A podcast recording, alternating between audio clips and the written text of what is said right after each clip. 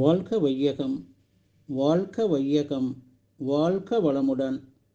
அருளாசன் அருள் தந்தை வேதாத்திரி மகரிஷி அவர்களும் இறைநிலையும் என்னுள் சூக்குமமாக எழுந்தருளி 14/4/2022 வியாழக்கிழமை இன்றைய நாள்காட்டி வரிகளுக்கான கைவரிகளையும் அதற்கான விளக்கத்தையும் சிறப்பிக்க வேண்டுமாய் சங்கல்பம் மேற்கொள்கிறேன். அனைவரையும் பணிவோடு முதல்கண் வணங்கி ஆரம்பிக்கலாம் என்றிருக்கிறேன். அனைவருக்கும் இனிய காலை வணக்கம். வாழ்க வளமுடன். சாமிஜியினுடைய இன்றைய நாள்காட்டி வரிகள்: தான் உயரவும் பிறரை உயர்த்தவும் ஏற்ற பயிற்சியும் தொண்டும் மனவளக்கலையில் அடங்கியுள்ளன. சுவாமிஜி இதற்கான கவிதை வரிகள் கொடுத்திருக்கிறாங்க. மனித உயிர் பிறவியதன் மதிப்புணர வேண்டும். மனம், உயிர், மெய் மூன்றான மறைபொருட்களான மனிதனுடைய ஆற்றல்களை மலரச் செய்ய வேண்டும்.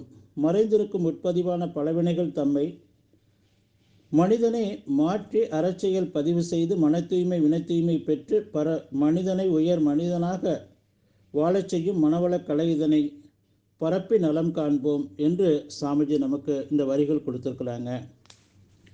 சாமிஜி அவங்க ஒரு 2 அன்பர்களுக்காக சென்னையிலிருந்து கடலூர் வந்து, கடலூரில் ஒரு ட்ரெய்லர் கடை தான் தவமையும் அந்த காலத்தில்.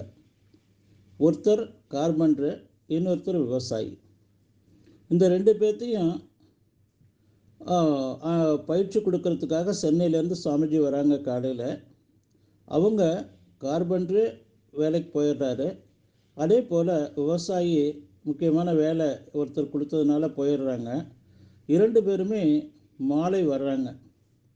மாலை வர்ற வரையிலும் சாமிஜி அவங்களுக்கு வாழ்த்து காப்பு கொடுத்து பொறுமையாக, அதன் பிறகு மாலையில் அவங்க வந்ததுக்கப்புறம் விளக்கத்தோடு அவங்களுக்கு தீட்சை கொடுத்து எல்லா விளக்கங்களையும் சாமிஜி கொடுத்து அவங்களுக்கு வளர்த்தது தான் இந்த வேதாத்திரியும் இந்த மனவளக்கலை.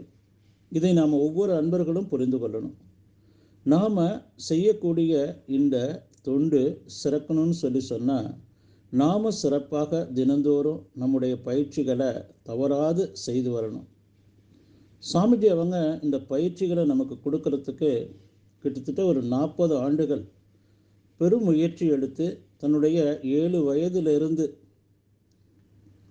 1958 வரை தொடர்ந்து அந்த இறை தேடலையே இருந்து நமக்கு வடிவமைத்து கொடுத்தது தான் இந்த எளிய முறையிலான மனவளக்கலை. நாம் மனித பிறப்பினுடைய நோக்கத்தை புரிந்து கொள்ளணும். மறைபொருளாக இருக்கக்கூடிய நம்முடைய மனம், உயிர், மெய் இந்த 3ஐயும் உணர்ந்தது வாழக்கூடிய ஒரு நிலை மனிதர்களுக்கு மட்டும்தான். எல்லா ஜீவராசிகளும் உண்ணும், உறங்கும், தன்னினத்தை பெருக்கும், தன்னினத்தை பாதுகாக்கும். ஆனால் மனிதன் மட்டும் வாழும் காலத்தில் தன்னை இறையொத்த தன்மைக்கு மாற்றிக்கொண்டு இறைநிலையாகவே மாறி அன்பும் கருணையோடு வாழ முடியும். அப்போ பேர்பட்ட பயிற்சியை சுவாமிஜி நமக்கு எளிய முறையில் வடிவமைத்து கொடுத்துட்டாங்க.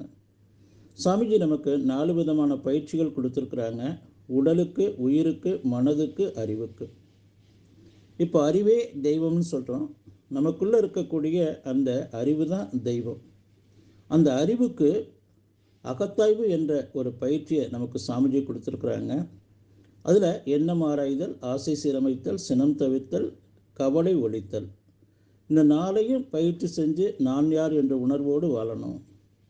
அதே போல் தியானம், தவம் என்பது முற்காலத்துலலாம் காடுகளில் போய் குருக்கிட்ட கற்றுக்கிட்டு காடுகளில் போய் கடுந்தவம் பண்ணி மூலாதாரத்திலேருந்து தலை உச்சி வர்றதுக்கு ஒரு 10-14 ஆண்டுகள் வரும்.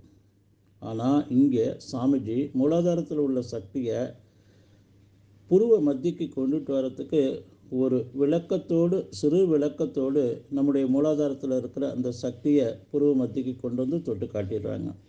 இது எளிய முறையிலான குண்டலின் யோகம். பெண்களுக்கு இது 8 கனியாக இருந்தது. இந்த எளிய முறை பயிற்சி மூலமாக இந்த உலகத்தில் இருக்கக்கூடிய அனைத்து பெண்களுமே தங்களை அந்த தியான நிலையில் உயர்த்திக்க முடியும். அதே போல் உயிர்நல பயிற்சி, உயிர்ச்சக்தி நல்லா தெளிவாக இருந்ததுன்னு சொன்னால் தான் நமக்கு மேல்நோக்கு நிலையில் இறை இணைப்பு கிடைக்கும். அதனுடைய தன்மை குறைய குறைய குறைய கீழ்நோக்கான அருகுண வயப்பட்ட 5 பெரும் பழி செயல்களில் போகும். இதை உணர்ந்த சாமிஜி இந்த உடல் நல்லா இருக்கணும், அப்போ தான் நாம் இந்த உயிருக்கு, மனதுக்கு, அறிவுக்கு சிறப்பாக பயிற்சி செய்ய முடியும்னு எளிய முறையிலான உடற்பயிற்சியை நமக்கு கொடுத்துருக்குறாங்க. இந்த உடலுக்கு, உயிருக்கு, மனதுக்கு, அறிவுக்கு சாமிஜி கொடுத்துருக்கக்கூடிய பயிற்சிகளை தினந்தோறும் நாம் தவறாமல் செய்யணும். குருவை இணைத்து கொண்டு, இறைநிலையை இணைத்து கொண்டு, அதோடு மற்றவர்களுக்கும் நாம் வாய்ப்பு கிடைக்கும் போதெல்லாம் நாம் கற்றுக் கொடுக்கணும், போதிக்கணும், குருவை ஆபாகனப்படுத்தி கொண்டு என்று சொல்லி நன்றியோடு நிறைவு செய்து கொண்ட இன்றைய சிந்தனையை வாழ்க வளமுடன், வாழ்க வளமுடன், வாழ்